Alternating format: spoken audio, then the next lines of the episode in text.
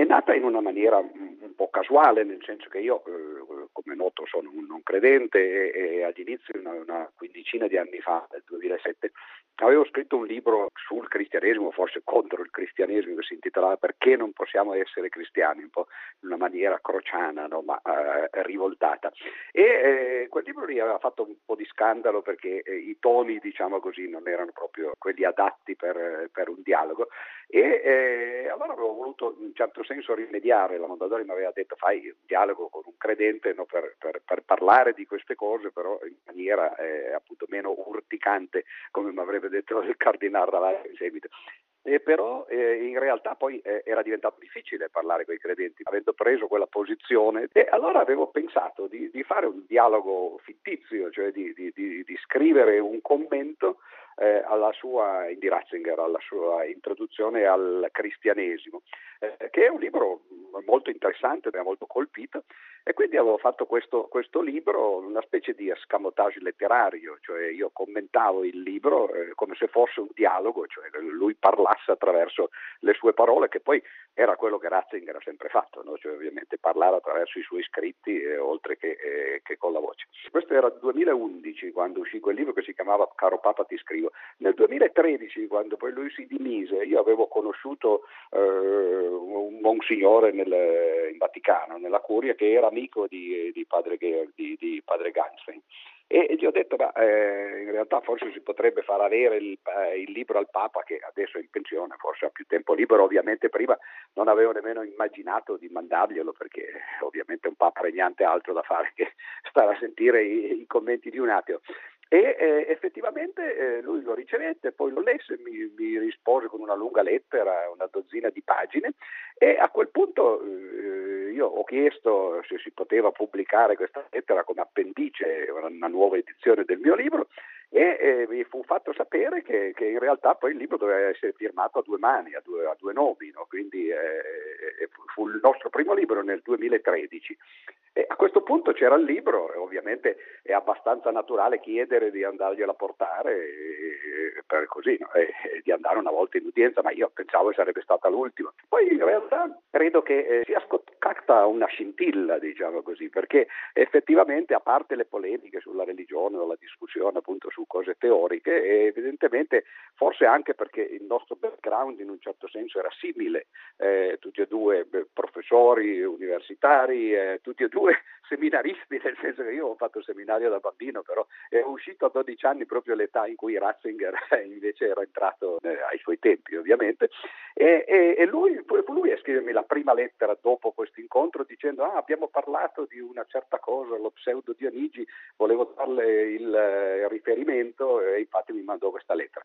E a questo punto allora eh, è cominciata la corrispondenza, io sono andato praticamente ogni anno, prima del Covid e poi dopo ovviamente dagli anni del Covid è stato difficile. Com'era da ateo confrontarsi con il Papa? È stato molto interessante. Anzitutto il, il confronto è, è, stato molto facile perché eh, ormai in questi giorni poi è stato ripetuto più volte, indipendentemente da quello che uno poteva pensare eh, delle sue posizioni teologiche, filosofiche, anche politiche, religiose, eh, era una persona estremamente amabile, eh, molto delicato, gentile, tranquillo, con un senso dell'ironia raffinato e quindi molto piacevole parlare con una persona eh, così. E poi ovviamente era eh, un grande cultore di libri, ho avuto una volta la possibilità di vedere la sua biblioteca, una biblioteca sterminata che aveva lì al, al monastero Mater Ecclesiae e tra l'altro nelle conversazioni lui spesso mi consigliava libri eh, da leggere, non soltanto di religione ovviamente, all'inizio ovviamente, quando lo scambio era soprattutto su temi religiosi,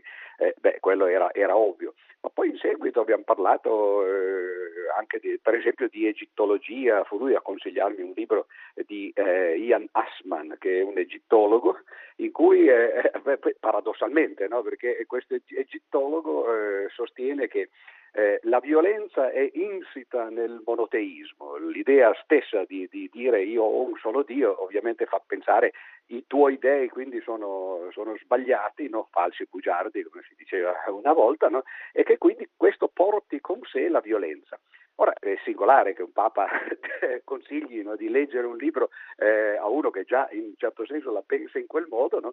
e vuol dire aveva vaste letture e ovviamente lui non, non era d'accordo su questa tesi, no? però è proprio questo che rende interessante il discorso, quando uno non è d'accordo no? e però ciò nonostante parla e discute e cerca di portare invece le, le proprie idee, le proprie opinioni. In questo senso il vostro rapporto epistolare e la vostra amicizia anche intellettuale, che messaggio dà di dialogo appunto tra mondo dei credenti e mondo dei non credenti? L'idea è proprio quella essere su posizioni completamente antitetiche, è difficile immaginarsi a freddo eh, due posizioni più distanti di quelle che possono avere un Papa, che quindi non è soltanto un credente, ma è addirittura il capo di una chiesa che ha un, miliardo e, e, e, più centinaia di milioni di fedeli, e dall'altra parte invece un ateo che invece è un non credente, proprio due posizioni completamente opposte, che ciò nonostante non impediscono primo di confrontarsi sui contenuti anche del, delle proprie opinioni, quindi appunto in quel caso sulla religione o, sul, o sull'ateismo,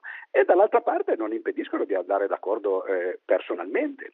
E, questo eh, non dico che sia un insegnamento, poi non vorrei io mettermi, cioè così, no? cioè, sicuramente lui lo è stato eh, come Papa e come, come teologo, no? però eh, si può andare d'accordo anche se non la si pensa nello stesso modo, invece di farsi le guerre o di prendersi a schiaffoni. Papa Benedetto parlò spesso nei suoi discorsi, chiaramente da fede e scienza. Ci fu un passaggio molto, molto bello, molto interessante, in cui eh, lui si soffermava sulla matematica in quanto invenzione dell'uomo, ma anche corrispondente poi al creato. Beh, questo è, è, un passaggio cruciale, lui lo usò due volte, credo, di fronte ai giovani, l'altra era nelle Marche, mi sembra. Parlando ai giovani fece questo, questo ragionamento, appunto, no? una specie di armonia prestabilita in maniera leibniziana tra le, le, cose oggettive della natura e le cose soggettive come, come, la cultura, in particolare la matematica, e quindi l'idea che se c'è questa armonia prestabilita c'è qualcuno che l'ha prestabilita no? ed è appunto Dio.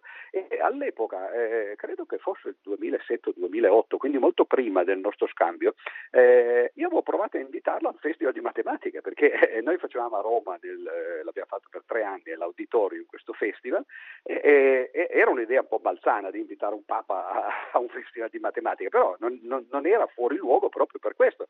Eh, naturalmente no, non immaginavo che lui sa- sarebbe venuto a fare un, un dibattito pubblico, non, non, era il suo ruolo, però magari un'udienza, no? anche perché noi avevamo vari premi Nobel, no? quindi non è stato possibile, avevo chiesto a padre Lombardi, che come lei sa, oltre che essere stato il portavoce sia di Ratzinger che, che, che di Bergoglio, eh, è, è anche laureato in matematica e non solo, è laureato in matematica a Torino, in logica matematica, esattamente la stessa università dove mi sono laureato io, la stessa disciplina e più o meno gli stessi anni, infatti ci siamo incrociati, lui è un po' più anziano di me, e, e, e allora avevo provato in quel modo lì. E quando ho scritto il, il, libro che dicevo prima, il caro Papa ti scrivo, un capitolo l'ho dedicato proprio a questo argomento, cioè eh, al, a, a, come la matematica possa essere considerata da qualcuno magari, ma, ma non solo da Ratzinger, eh, perché Pitagora, tanto per fare un salto di millenni no, e anche di civiltà, Pitagora la pensava allo stesso modo, sono stati moltissimi mistici, matematici, no? quindi di tutte le scienze la matematica è forse eh, la, la, più vicina alla religione, proprio come atteggiamento, mentre invece la biologia è la più lontana, no? eh, anche dal punto di vista dei credenti, ho visto una volta sull'avvenire che il 15% dei matematici è credente, ma solo il 4% dei biologi. E questo fa vedere no, appunto, che la matematica può essere una, porta più aperta, diciamo così, verso la religione o verso un tipo di pensiero eh, eh, di altre scienze.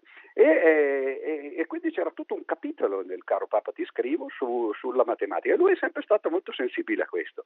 Infatti gli ho, gli ho portato alcuni miei libri di matematica, abbiamo parlato di Sant'Agostino, ad esempio, che usa molte metafore matematiche nella città di Dio. Eh, ho parlato molto con lui di Gödel, che è il più grande logico del, eh, del Novecento, perché Gödel aveva fatto una dimostrazione matematica, una versione matematica della prova ontologica dell'esistenza di Dio di Sant'Anselmo. E su quello siamo tornati più volte, infatti lui scherzando mi dice lei diventerà un grande teologo. Quindi c'è stata anche, diciamo così, una, una parte del nostro, del nostro, rapporto cioè, basata proprio sulla, sulla teologia e sulla matematica.